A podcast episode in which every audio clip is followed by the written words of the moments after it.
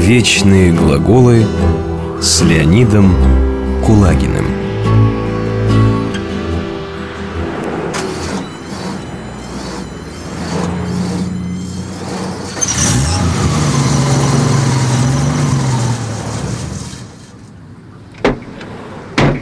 Привет Как тебе мой новый автомобиль?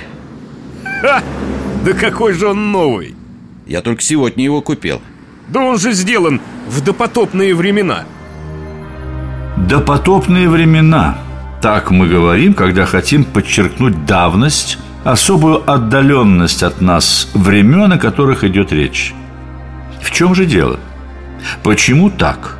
Слово «допотопный» говорит нам о том, что речь идет о временах или предметах, бывших до потопа. Но о каком потопе идет речь?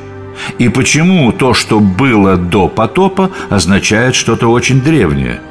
А речь здесь идет об описанном в Библии всемирном потопе, уничтожившем все человечество и весь животный мир – от гибели во время потопа спасся только праведный Ной со своим семейством и животные, которых он взял с собой на построенный им ковчег. От этих спасшихся существ вновь населилась земля людьми и животными, и началась история современного человечества.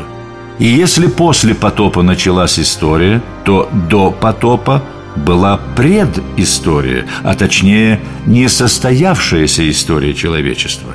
Но почему она не состоялась? В книге «Бытия» немного сказано об этих допотопных временах, но эти немногочисленные факты объясняют причину гибели допотопного человечества.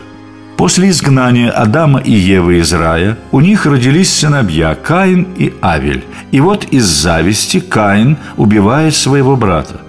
Праведный Авель погиб, а род человеческий продолжается от Каина, убийцы своего брата. Его потомки все дальше и дальше отходят от Бога. Они погружаются в разврат и ненависть. Ничего доброго уже нельзя было ждать от этих людей. Любви среди них уже не было места. Поэтому Бог потопом искоренил воцарившееся на земле зло. И только праведный Ной со своей семьей был выбран для продолжения человеческого рода. И история началась заново – и продолжается и по сей день. Вечные глаголы –